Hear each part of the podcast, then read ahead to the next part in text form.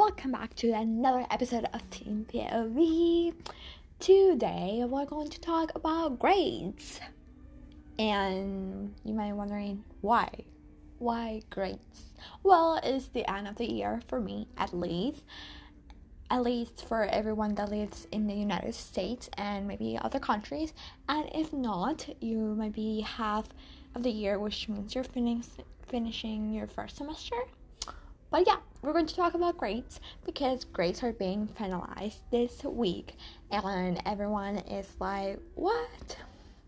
Uh, and people start getting mad at the system. Me, I get mad at the system because I think it's ridiculous that people have been working so hard for the past five or six months, and just because it has their grade lowers and it ruins everything else. It ruins their chances to get into their dream college. It ruins their emotional health, mental health, everything. And I'm just like, it's, it's just a test. What about everything else that I have been doing this semester? It is not taken into consideration. And I'm like, wow, really? Finals. I'm talking about finals. Because finals at least in my school, are about 20% of the grade.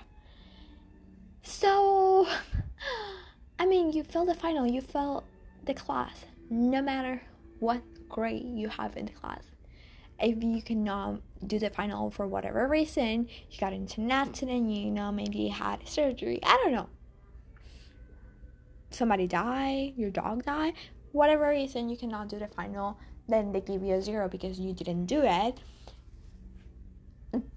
then no matter if you had a 99 in that class, you're going to probably be failing. If not, I mean, if you had a 99 in the class, whoa, how do you have a 99 in the class at the end of the semester?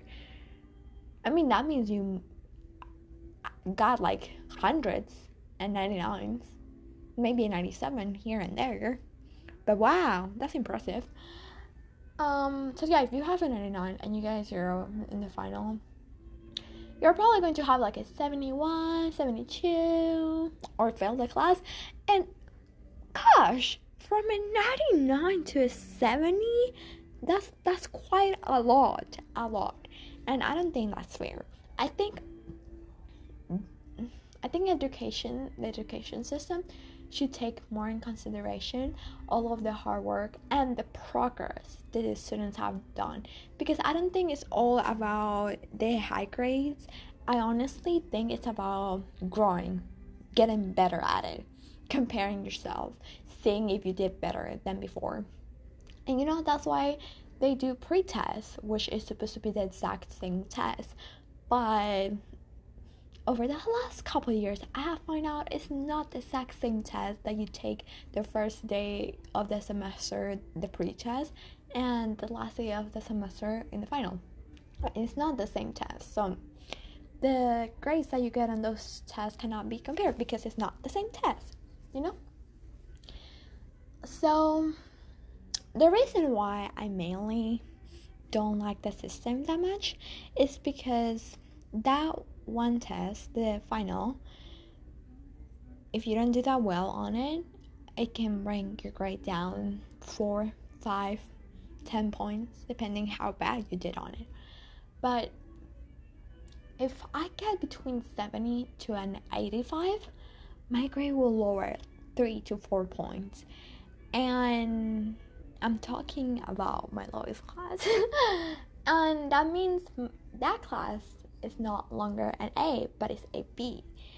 An A, for anyone that's not from the United States, is 90 to 100, and a B is from 80 to 89. And you might be thinking, well, that doesn't sound that bad. It's, not really that bad. Last semester, my lowest class was an 89, and you might guys might be thinking, wow, this girl is smart. I honestly don't consider myself smart because I do horrible in tests and finals. I just do all of my work. That's it. but coming back to the topic. So let's say I had a 92 in this class and I took the final. And the final brought my grade down to four points. So now I have an 88. Okay, let's say it didn't matter four points because that's a lot. Well, now I have an 89 if we brought it down to three points because it's usually on that range 38 to 4 points. So an 89 or an 88 and you might be thinking oh well that's that's not too bad you know? 89 88 that doesn't sound too bad. And i know there might be a bunch of you guys out there praying that your teacher will give you that one point because you have a 69 right now and she will give you that one point so you can have a 70 and pass the class. Just pass the class. And that's all you're praying and wishing for really. But see if you're one of the people and students like me that knows how hard is to take how hard it takes to go to college when you don't have any money, when you know your family is not going to be able to pay for it. So you have to find a way to go to college for free. And you know you have to be the best of the best so that college will give you a scholarship and you don't have to pay for it. When you know that, and when you know that all of that depends since the moment that you touch high school ground, since the first day of your freshman year counts. Everything you do since that day counts. Because colleges will be looking at everything you did through high school. Not the last year of your high school, not on your senior high school, and not on your senior year of high school. No, they will be looking at everything at your average scores, at your cumulative grades over the four years of your high school career. So you know that every point matters. And let me tell you, right now, I am a freshman, and as a freshman is scary. It's really scary because all of your teachers are telling you what I'm telling you about college and how you need to have a perfect GPA and have a and how an 89 is not enough because an 89 is a B, and when they do the average cumulative GPA, that will bring your GPA down instead of you had a 90, which is an A. So it's really stressful, and you get over worried, and you think just because you're not you don't have the perfect GPA, you're not going to get to a good college, and all of that. So then you get scared because you know that if you don't get to a good college, then you're not going to have a good life because you need to go to college to have a good life. And it feels like you just ruined your future by one point. That's that's how it feels sometimes. But then the other day this senior was talking to me and then she told me that she got to Kennesaw University which is not that bad. I mean it's not Harvard but it's not bad at all it's a little above average. It's not as high as Harvard, of course, but come on, not all of us can get to Harvard.